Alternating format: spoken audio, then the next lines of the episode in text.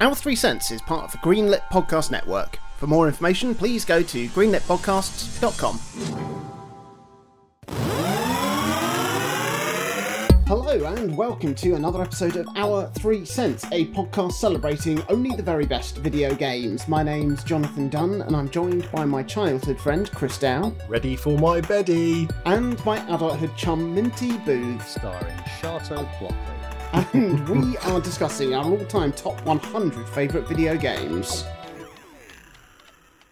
Announcement! Announcement! Right at the top of this episode, we want to direct you to some things, our usual things, and a new thing. The new thing is another podcast called Podcast Advance, which is created by Jeremy Harvey of Chat of the Wild fame, which is a fantastic Legend of Zelda themed podcast, also part of the Greenlit Podcast Network. Listen to that but also listen to Podcast Advance. It is a hugely ambitious project where he's attempting to have an episode dedicated to every single Game Boy Advance game ever. It's a lot of fun, particularly because both myself and Chris have now appeared as guests upon it. I featured on an episode talking about Rayman Advance. Chris recently appeared talking about GT Championship something. Chris appeared recently talking about some racing game, but it was a good episode, even though I can't remember the name of the game. I think me and Chris are both scheduled to appear in the future on the podcast, and hopefully we'll find a way to crowbar Minty into it as well. So yeah, search for Podcast Advance on your usual podcast platforms, and and you should find it. It's uh yeah, really really good. We'd also like to direct you to the usual haunt, which is our Patreon page, patreon.com slash our three cents. If you head over there, you can find on offer so many amazing perks in exchange for some pennies of pledgery. There's things such as deleted scenes and outtakes, full bonus episodes, custom artwork, access to the Patreon exclusive Discord channel, where you'll be at the forefront of the developments of the future of this very podcast, and you'll have a chance to talk to us about anything, literally anything, literally anything. You can also chat to the other Patreons and our smorgasbord of special guests from our bonus episodes in this last season, including the legendary Giles Goddard from last week's episode. We're hugely appreciative of all of the current Patreon subscribers, especially our latest couple of subscribers, Nathan Bain, Sam Roberts. Thank you very much for joining, and we really would love to see all of you, more of you, in the Patreon exclusive Discord chat. And we'd be, again, hugely appreciative of any support from any other potential subscribers. Thank you. So, this week we have Chris's number two. It is a Oh, big, boy. fat, sloppy number two, and I can't wait to hear all about it. But before we move on to the dissection of Chris's bowel movements, we do have to return to the O3C quiz, where Chris has cultivated a five point lead, but it's not it's not out of reach. There's still at least six rounds left for Minty to to catch up and turn it all around, and we'll see what happens. But before we do that, let's. Oh, Oh, Why don't we Oh. just. should we quiz before we quiz to make us more quizzy? it's like pre-drinks, isn't it? Yeah, yeah. Yeah. So, I've got a two parter for you this week, Jonathan, because I, I, I completely forgot that I that this is some stupid little thing that I started doing in the podcast. So, I hope you're ready because I've got a couple of real doozies for you this week. real dingers. Now, of course, there are very high stakes because you're currently sitting on a, a, a pretty 225 points, I believe. So, if you get this question wrong, you're going to go right back down to. Zero. Oh, yeah, yeah, Well, yeah, okay. rise up. You're going to go down to zero points. So, as of the 22nd of August 2021, name a Pokemon with no weaknesses. Oh. That is a good question. I know what used to be one. There's two, I think, but that might have changed with this current thing. But I'm gonna say I'm gonna say Spiritomb.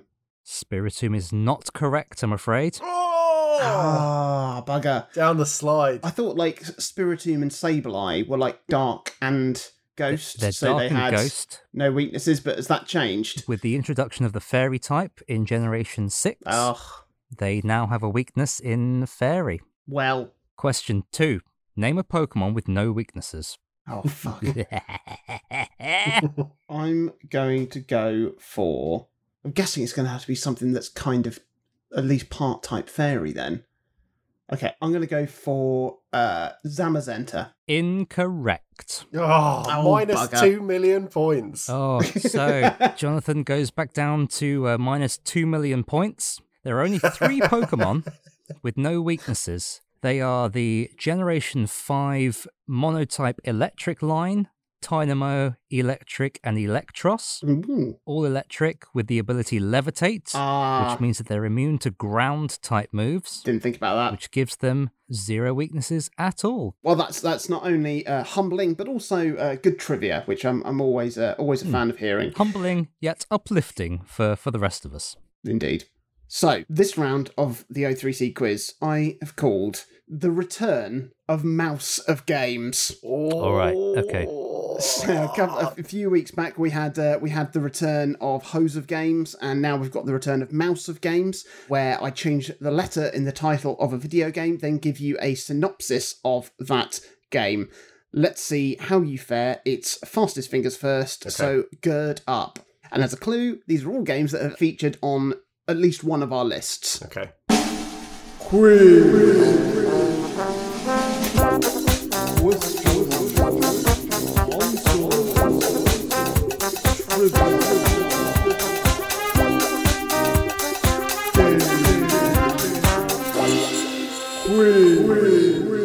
one.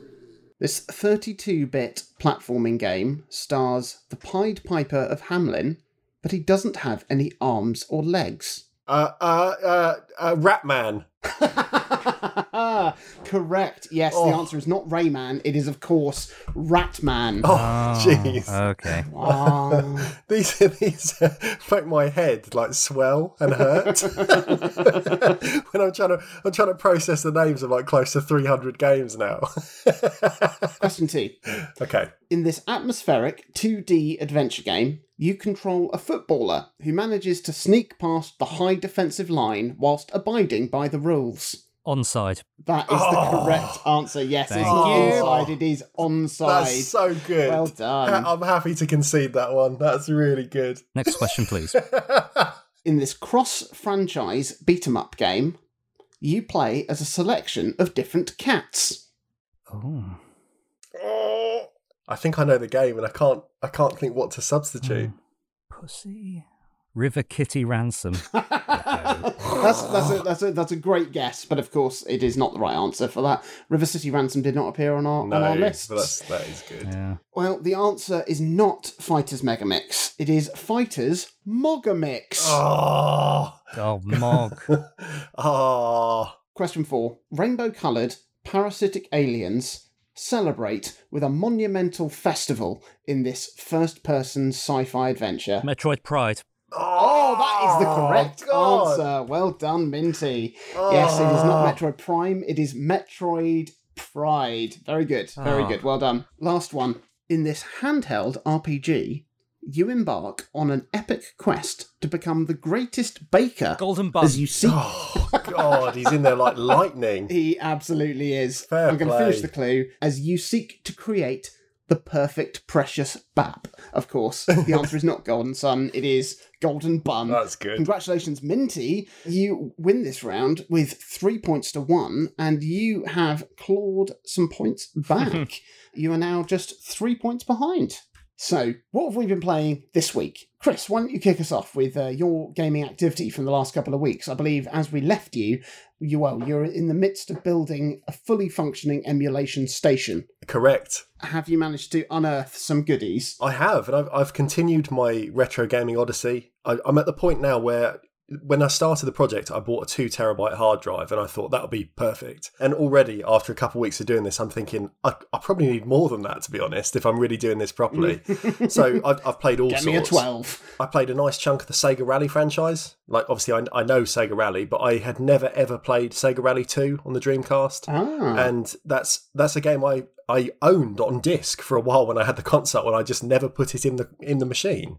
So I was I was surprised. Like it's it's a perfectly decent racing game. It's not a patch on the original either arcade or Saturn release, to be honest.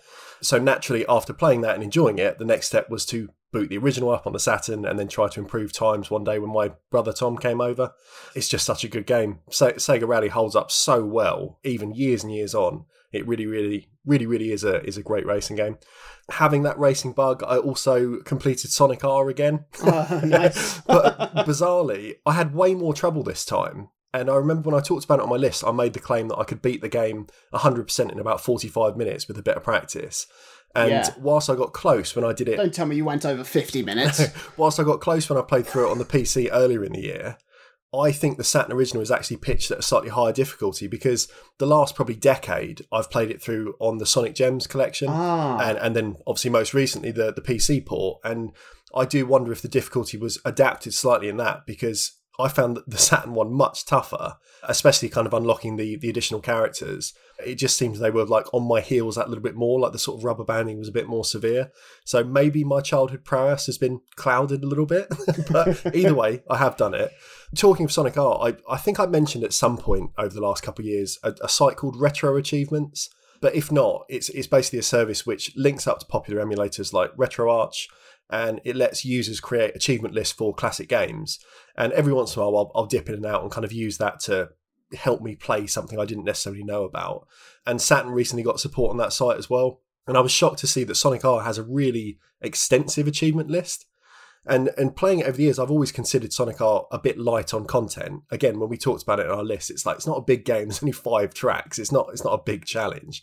But outside of just beating the game, there's achievements on that site for beating time trial times across all the variants specific to that mode. There's challenges to try and unlock certain characters just using other certain characters. There's challenges to beat the game on, on different difficulties. Like, I'm, I'm not going to dedicate the last bit of my summer holiday to just playing Sonic R, but I love how dedicated players put that level of effort into just keeping old games fresh. It warms the heart. People just don't let these games die, uh, and that's really nice. After I moved away from the Saturn, I spent a few days filling out a collection of PC Engine and PC Engine CD titles, and that was a console that existed kind of alongside the Mega Drive and the SNES, but it never had the traction that either of those platforms did in the West, and as far as I know, it never released in Europe at all. So the only experiences I've, I've ever had has been through emulation, just here and there, the odd game. In Japan, though, it really thrived, and it has a huge amount of really cool action games and, and shooters, as well as about 50 incomprehensible Mahjong games, which obviously I haven't been bothered with. but I, I have found some really nice, you know, essentially hidden gems in the library that I'd, I'd never come across before. So I started playing a game called Valis, which it was a series that had a number of entries on the machine, and they're kind of tight action platformers, not too dissimilar to like early Castlevania or, or Capcom's Ghouls and Ghosts or Ghosts and Goblins games. And they're really nice. Like it's got lovely art, it's got a really good CD soundtrack, it's got kind of anime cutscenes between each stage that I don't understand at all because it's in Japanese, but it looks cool. And coincidentally, off the back of that, the first three games in the Valis series have just been announced for a new Switch collection, which I'm very, very doubtful will come west. But it was nice to see that pop up on a page and go, oh, I know that game. when just a week ago, I wouldn't have had a clue. You know, a big part of kind of wanting to put this library together was to just further expand my knowledge of, of weird games. And there it was, like immediate vindication of knowing about something I didn't just previously.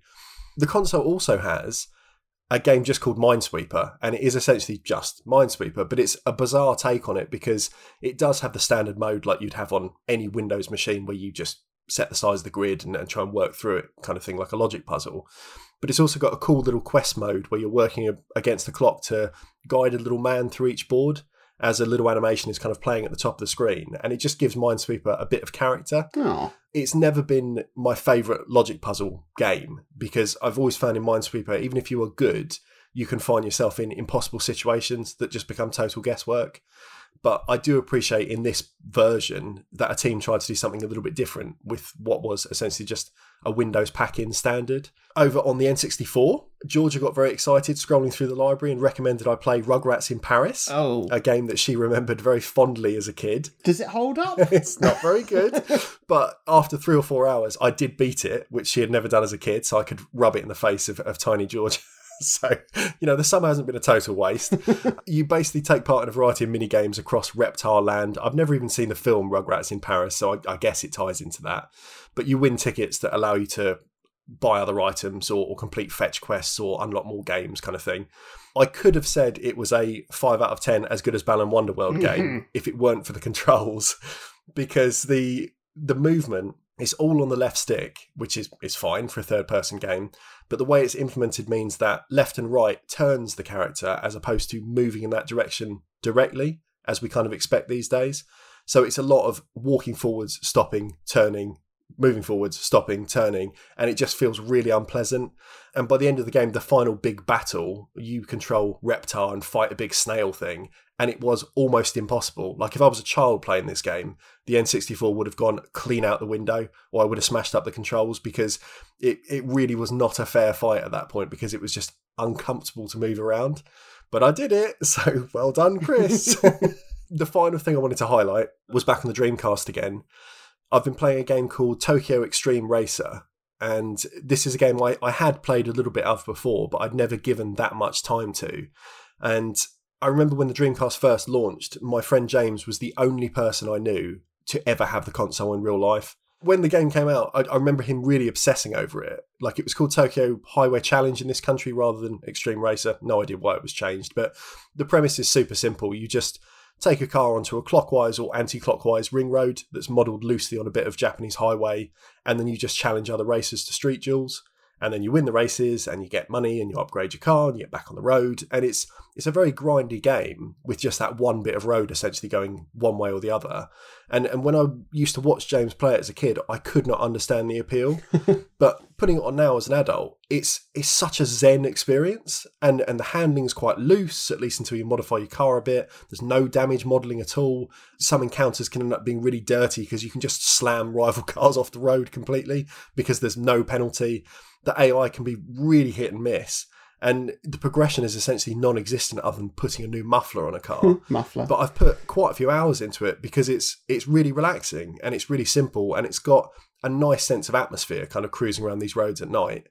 And it had quite a few sequels across the Dreamcast and the PS2 and the 360 and the PS3 and the PSP. And maybe later entries are better, but I worry that they'll probably have lost a little of what made this stand out to me, and that it's just such a pure game. So yeah, I've really enjoyed that. So essentially, there are five or six games out of my current library. I think of about twenty-eight thousand. So uh, making real strides, I think.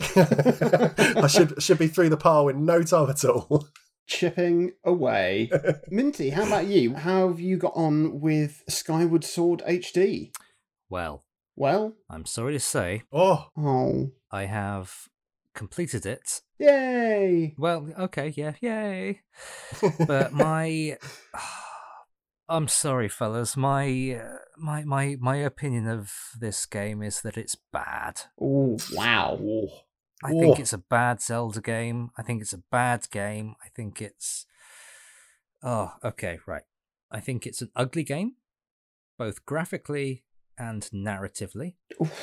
in, uh, in in in reading about it, reading that the graphical style was um, inspired by the post-impressionists, to have this to have this art movement uh, in, inspire the graphical tone of your game and to give everybody fucking lip liner, it was it, it it was not a nice game to look at. I didn't see anything as I was playing it where I was like, wow, oh, this is really nice. I, I, I get it, it's a Wii game. The Wii was not.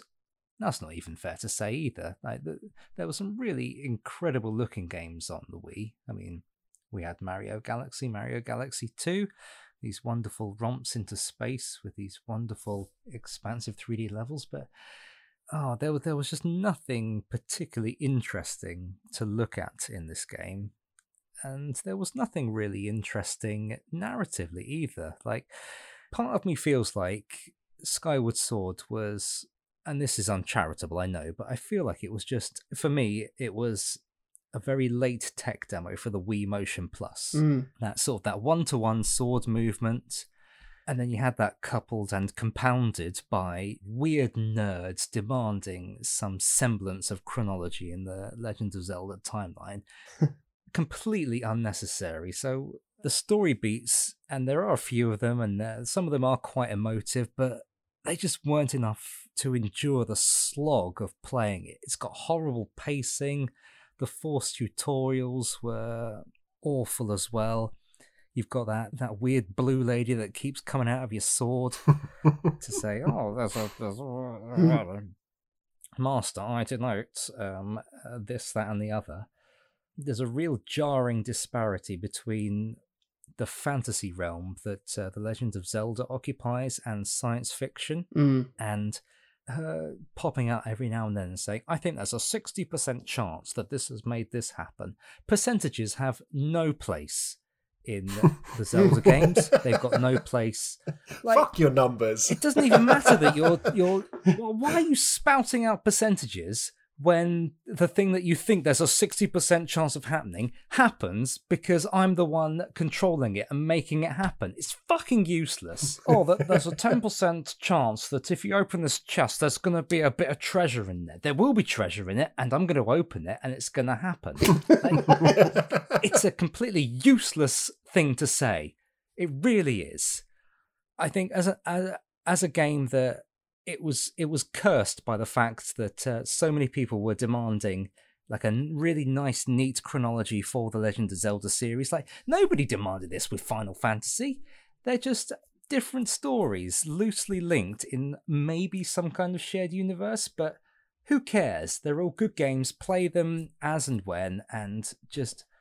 I'm I'm really angry about it. Like, if you were if you're bringing out this game to kowtow to people who are demanding that you make a timeline, you bring out the Hyrule Historia, you make a really fucking messy and ugly timeline where oh it depends if if Link beat Ganon in this game then it branches off into this timeline or if he loses it goes into this game but was he an adult when he won or was he a child when he lost it goes off into this timeline this time this time there's no point having a timeline at all if all of these variables are so dependent on uh, the entire thing just trying to make sense. It, it it's like it's like blowing a fucking dandelion clock. It doesn't matter. it doesn't matter at all. So this game did not need to happen. I'm sorry. Putting it right at the beginning of the Zelda timeline and thinking, oh, well, we've got the ultimate evil who has sort of fiery red hair, so he sort of looks like Ganondorf. That'll be enough for everybody. No, it won't. Fuck off. Shut up. Oh, you've got a couple of Gorons here and there. Oh, who cares? If this is an origin story for this wonderful franchise, then give us good origin stories for every single bit of the thing in this franchise that we love. Give us a reason for why these Gorons are sort of wandering around be with their big fucking parchment maps. Like why are they there? Have they come down from Eldin Mountain? No. There's no there's no reason for why they're there.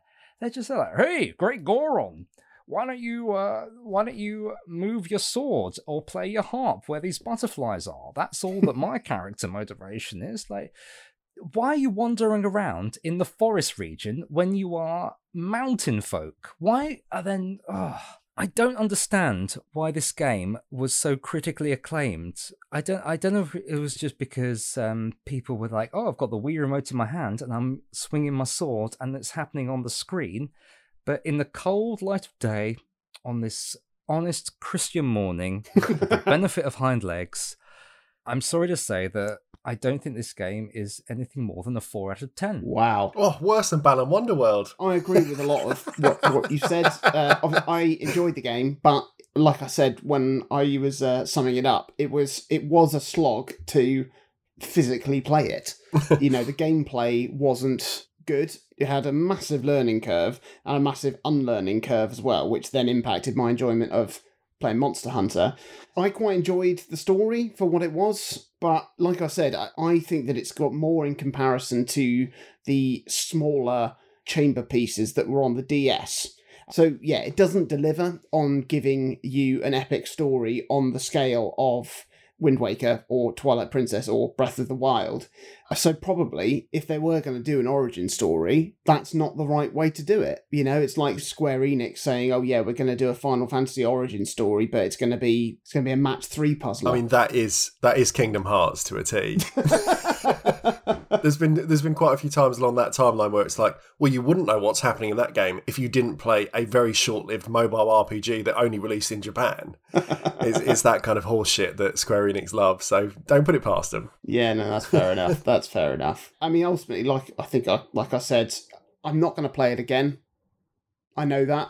I'm going to keep it, but I'm not going to play it again. Hmm.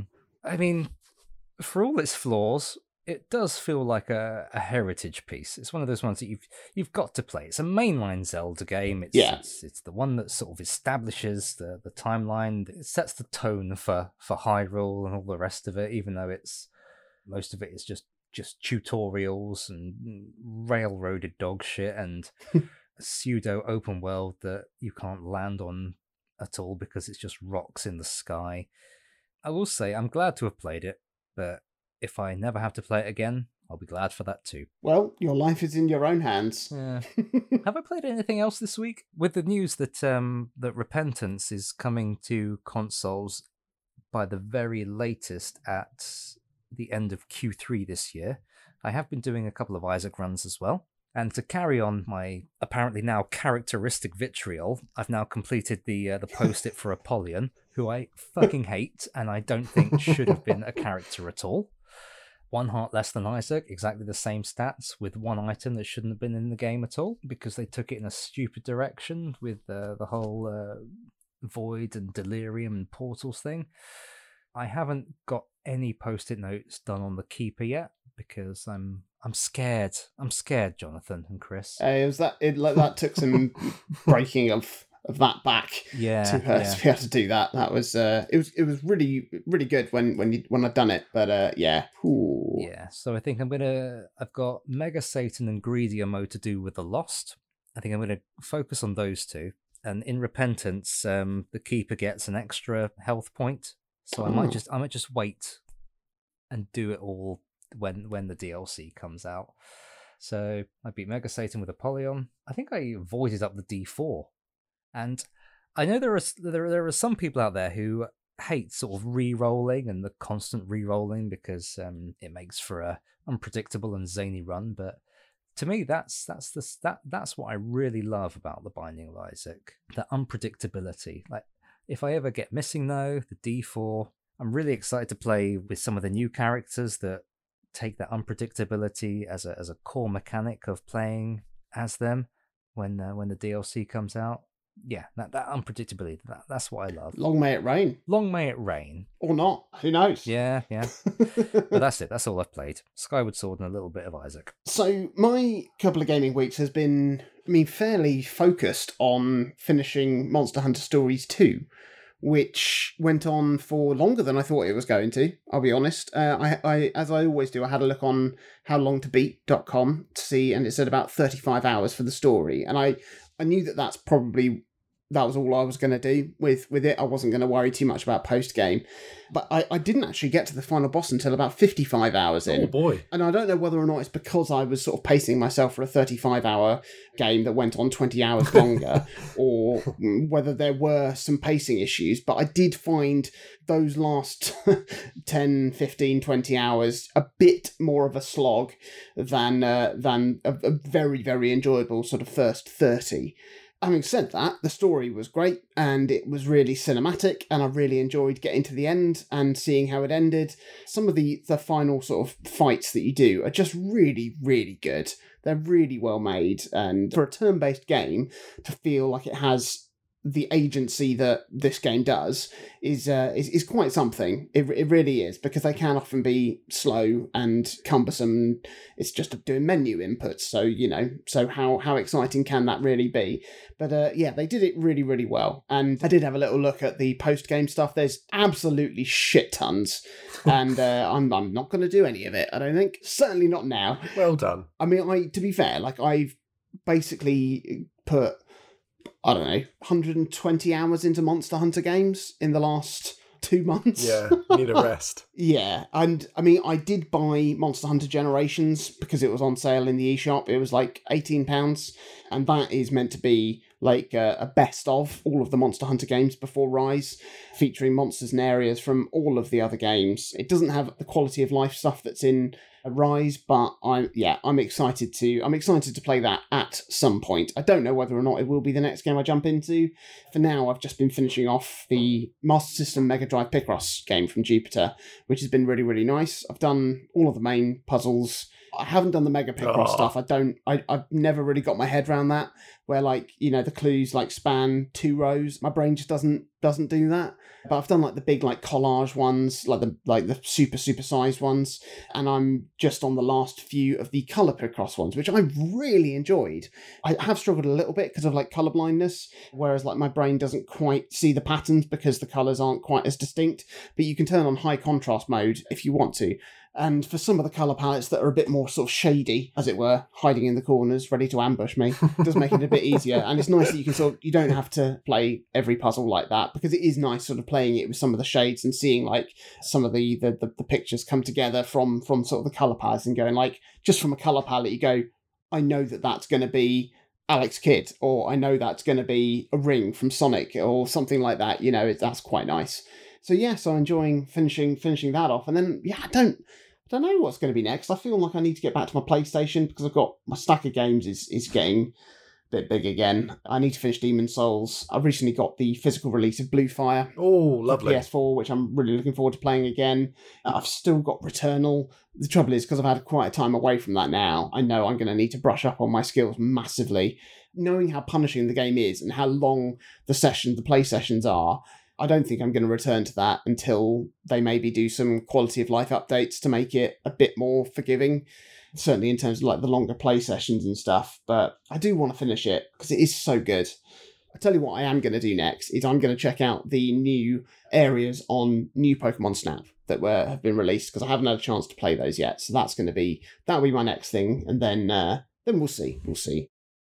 So the main feature today is Chris talking about his second favorite video game of all time. I've got a suspicion of what it might be, but I don't know. I don't know. It could be. It still could be anything. I mean, you seem to pull out games every week that you're playing that I've never heard of, so it could be one of those. It could be one of those. You never know. Chris, please do tell us what your second favorite video game of all time is. Oh boy. I, I have to say, this has been a pig to write, and and I've I've talked now. Well, all of us have, all of us have talked now about ninety eight other games on our lists, Yeah. and and for the most part, I've I've found it relatively easy. That I sit down, I kind of think about what it is about a game that makes me enjoy it so much, or why I love it, or why I have a particular memory connected to it. But for my number two, I- I wrote notes, I deleted notes, I rewrote notes, and, and I even attempted to outsource my notes to Georgia, like someone who has never played a game in this franchise. I, I thought, like, just see what she writes. Maybe, maybe that'll help me.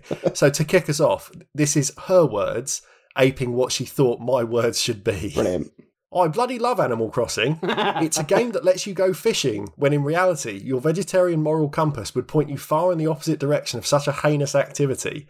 You can deal in counterfeit works of art. You can whack people with shovels. What I truly love about this game is that, not unlike such titles as Assassin's Creed or any entry in the GTA franchise, Animal Crossing frequently reveals its seedy underbelly and invites you to give it a good old rub. Join us next week where Minty will be. Honestly, though, stepping back and attempting to think about the thing that is Animal Crossing, like, I don't know what truly makes a game a game, but whatever it is, I don't think Animal Crossing necessarily has it Mm. because there's there's no win state, there's no real marker for whether you're doing well or not, there's no ending. But it's a game that, across a few different iterations, has captivated me like almost nothing else I've ever played. And it's a game that we all know that you love, Jonathan. Ah, famously. It's a game that you were mildly indifferent to, Minty, but still seem to appreciate, even if only as an observer, to Mrs. Minty's enjoyment of it. And it's a game that, perhaps more than almost anything else, the most recent iteration would define the first coronavirus lockdown of 2020 Yeah. you know, it, it, it is Animal Crossing. That that's what it is. Or, or for the purposes of my list, at least, uh, I have to use Animal Crossing New Leaf on the Nintendo 3DS, Oh. as it was the last mainline game to release before our list shut closed. But I mean, everything I'm going to talk about applies to any of the mainline games in this series. More than even Tetris, this is a game I think we've covered extensively on this show. like we recorded a special exclusively about Animal Crossing when New Horizons launched on the Switch.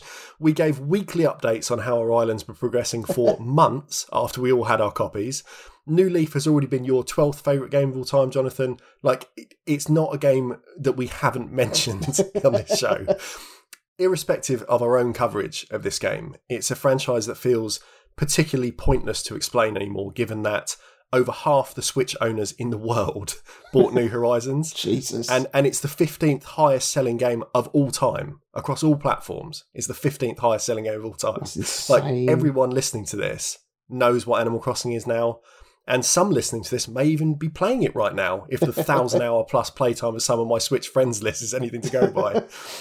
but as I open with, I'm not sure how much of a game Animal Crossing really is because I guess it's a it's a life sim, it's a social sim, but with less customization and less gameplay in big inverted commas than something like The Sims.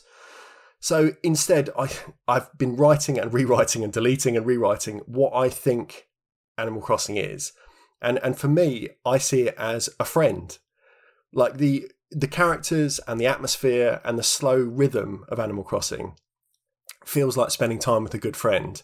And it's the reason why the sweet familiarity of New Horizons landing when it did was so, so potent.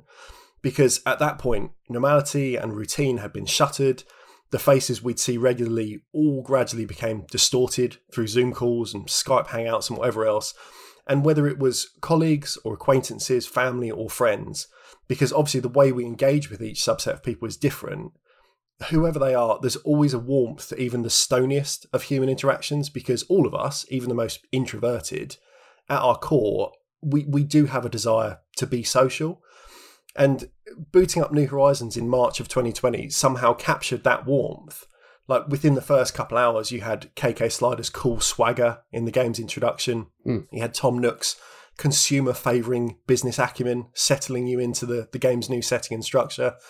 And then after a few days, when when Isabelle pops up with her relentless work ethic keeping you busy, it just it it, it felt so good uh, because her as a character, like it didn't matter what you were doing, you always felt supported. Whether I'd turn the game on just to peruse the shop and then quit, or if I was going to conduct some serious landscaping across the island and play for five hours. These all felt like constants, just like our closest friendships in life. And and at this point, it had probably been maybe five or six years since I'd last played New Leaf properly. But just like how with a close friend, you can feel perfectly at ease instantly, no matter the time that's passed when you see them again. I felt like I was at home, sat on the sofa, catching up the buddy, clinking glasses with a pal, just talking about rubbish. Because it felt at that point like Animal Crossing as the friend may have been away for a few years. Maybe it went interrailing. Maybe it went travelling. Maybe it went touring with a band or performing stand up. Maybe it took some time for itself or experimenting with, with new hobbies or interests. It it doesn't matter really because from the moment the title screen had loaded and the new mix of the game's theme started playing, the Animal Crossing I'd always known and loved was there, sat with me again, and it felt like we were laughing about things that happened to us when we were younger, sharing stories of what we've been up to recently, showing each other pictures of new partners, updating on how family were getting on.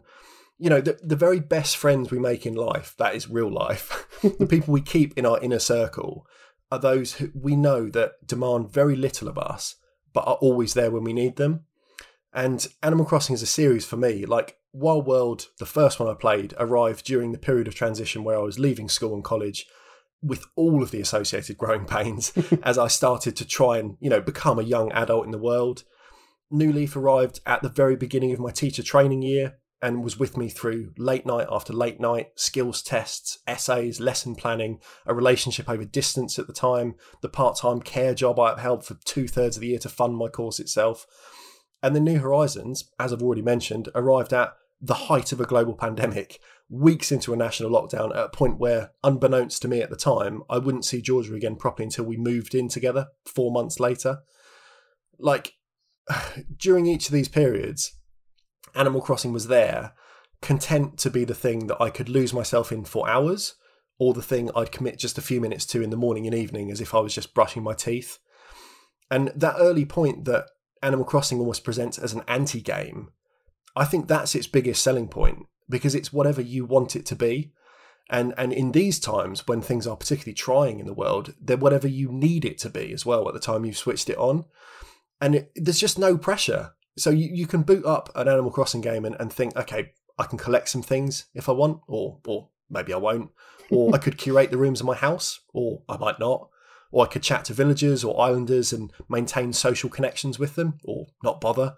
Or I could fish, or catch bugs, or go diving, or take part in events, or visit other towns or villages, or trade items, or just do none of that and just instead choose to sit on a bench and enjoy the soundtrack and the ambient crash of the waves at the shoreline. Or not. you know, there's, there's, there's no push to do anything because you can't win, so you can't lose. And we all know the phrase, one man's rubbish is another man's treasure. And I think if you convert the material element of that platitude to instead reference the way an individual may choose to play a game like Animal Crossing, you can create a similar sentiment you know, th- there's no right or wrong way to approach this. To, so someone saying, "Well, I can't believe you're doing it like that," it, it doesn't matter. It really doesn't matter. And referring to New Horizons specifically as as the most recent release, um, you know, it had a hugely expanded list of activities. I know people in that game who have played for hundreds of hours, primarily just fishing, continuing on long after they'd filled their Critterpedia, just because it was a nice thing to do. And I know people who have played mostly idle, running day long swap shops week after week to help out strangers online fill out their catalogues. I know people who've relentlessly gamed the stock market, hawking turnips around the world to become self made Animal Crossing billionaires. And I know people who micromanaged their island to the point every square of the map had been considered, every rock's location manipulated, every tree organised in cascading grids to maximise their harvest. Thank you very much. there were people that played for a month, people that may have played for six months, people that are still playing over a year, and, and people that I'm sure will likely play every day until the next major Animal Crossing release. And there's just no wrong or right way to play or approach the game. There's no judgment, there's no punishment. You can take your time, you do your own thing, and it's just it's bliss. You know, the worst thing that can possibly happen is you might go away for a few weeks, come back, and there's some weeds to pull. And your villagers go, Oh, we missed you, but you're back now. It's a nice place to be all the time. And to art back to the friend analogy, in its breadth of activity, Animal Crossing is like the best friend who's equally happy to chat for an hour on the phone, happy to share memes over WhatsApp, happy to come shopping with you because you need a new pair of trousers for work, happy to go to the cinema with you, happy to have a big night out, happy to have a quiet one with a takeaway, just happy to be around you whether you're doing things together or engaged in a sort of parallel play. It's just Animal Crossing is is there to be enjoyed. And and all of this point is of course to ignore its stunning art direction. You know, it's it's got deceptively simple visuals, but they have a complex lighting model these days with material shaders and simple physics interactions and a, a crisp, playful user interface. It ignores the outstanding soundtrack with its largely acoustic instrumentation, evolving hourly themes, seasonal variants, lovely ambient foley work, it's ignoring what must be one of the best, also most daunting localization jobs in games, in, in trying to give you know a largely unique voice to hundreds of villagers and key characters in a way that imbues all of them with a humanity and a personality, even in throwaway lines of interaction. And it's ignoring its value as a genuine social tool and bridge, which was evidenced firsthand by the fact you were both involved in throwing me my virtual 2020 birthday party on Jonathan Dunn Island. You know, I mean, sat here now in, in the latter half of 2021, it's been a fair few months since I've booted up New Horizons. But I know that whenever the next mainline Animal Crossing does launch, in two or five or ten years down the line, the time that's passed won't have dulled the thrill of seeing that old friend in the flesh again. Because Animal Crossing feels, in any of its mainline forms, because we're, we're not talking about the mobile game, we're not talking about Happy Home Designer, that the core titles, they're just such timeless things. Now, my Twitter bio for almost the last decade has read thankful that for every Ryse there's an Animal Crossing. And whilst I've cooled a bit on the frustration I felt towards Ryse when I first played it on the Xbox One, because honestly, if you if you spend a fiver on it, knowing that it's just a four-hour no-brainer action hack and slash, you have a good time. Just don't treat it like a £50 marquee launch release. but the point still stands for me that if Ryse was to represent kind of mad dash for, for high end visual supremacy, for cinematic linear experiences, for, for voice talent, and everything else that's come with the Hollywoodization of video games, then I am truly thankful for Animal Crossing and its plaintive, patient, bucolic take on just being. And every single game that has attempted to copy even a little bit of Animal Crossing's blueprint has failed because you have games that are too similar So think games like Castaway Island, and they come away just as blatant rip-offs. Or if they're too different, even by a margin, you start getting games like Summer in Mara or even Stardew Valley, and, and for better or worse, they're then too gamey. Like Animal Crossing in its initial N64 and GameCube release was one of the bravest games I think Nintendo have ever, ever put out. Because even thinking back to something like Yoshi's Story, when that came out in the N64, players whinged that it wasn't video gamey enough. There wasn't enough stuff to do and find and beat. But years on, the sales records of New Horizons and the legions of now devoted fans must feel like, you know, sweet, sweet vindication for Nintendo that media doesn't need to be this way or that. And that that initial weird experiment paid off handsomely. You know, Animal Crossing is the anti game that somehow is no more or less game than any other. You can press buttons and enjoy Ryse, and you can press buttons and enjoy Animal Crossing. And I think that sentiment is what I would, if I had a glass to hand right now, be raising it up to say to my second favourite video game of all time. The Animal Crossing series is unparalleled. It is a marvellous thing, and I, I really do love it. Like I said, like a close friend. Well, uh, there's nothing else to say but cheers to that. Put a little glass clinking sound there. so there we go. That was Chris's second favourite video game of all time, and it was Animal Crossing New Leaf, technically. if you've enjoyed this episode, or if you've enjoyed any of our episodes, please do share the podcast on your social media platforms and reach out to us on ours. You can find all of our social media links if you go to our link tree, which is linktr.ee forward slash O3C podcast. You can also reach out to us individually. You can take us to task on our opinions, you can tell us what you're playing, you can just chat with us about literally anything. We may or may not respond, but you can find me on Twitter at Jonathan Dunn. You can find me at Chaz underscore Hodges. You can fight me at Clement underscore Boo. and if you're really enjoying what we're doing, please do head over to patreon.com slash our three cents have a look at some of the amazing perks you can get in exchange for some support to us. We would really, really love it if you did. And please do join us next week where Minty will be telling us all about his second favourite video game of all time, which could literally be anything apart from a specific list of 98 other games that it's probably not. But even still, can't wait. Who knows? you never know. The box one of those games came in. Could be a manual. Who knows? Could be. Oh, remember manuals? And now a word from our sponsor. And now a word from our sponsor. And now a word from our sponsor. Oh boy, I can't wait for Future History 101 today. I hear Prof. Timesworth is going to teach us about World War VI. Gather round, students. It is time to learn.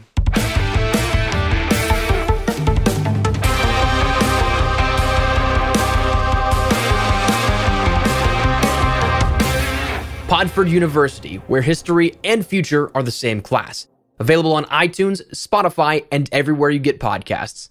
Hi, Stu. Hi, Luke. Do you fancy doing a podcast covering every segment of every episode of the beloved 90s cartoon Animaniacs? No, I hate Animaniacs. Join me, Luke, the Warner lover, and him, Stu, the Warner resistor, for Animani Chat, covering every segment of every episode of the hit 90s cartoon Animaniacs, as well as its many spin offs, including comics, video games, and the movie, not to mention the recent reboot. It's gonna be explainy to the max. Oh.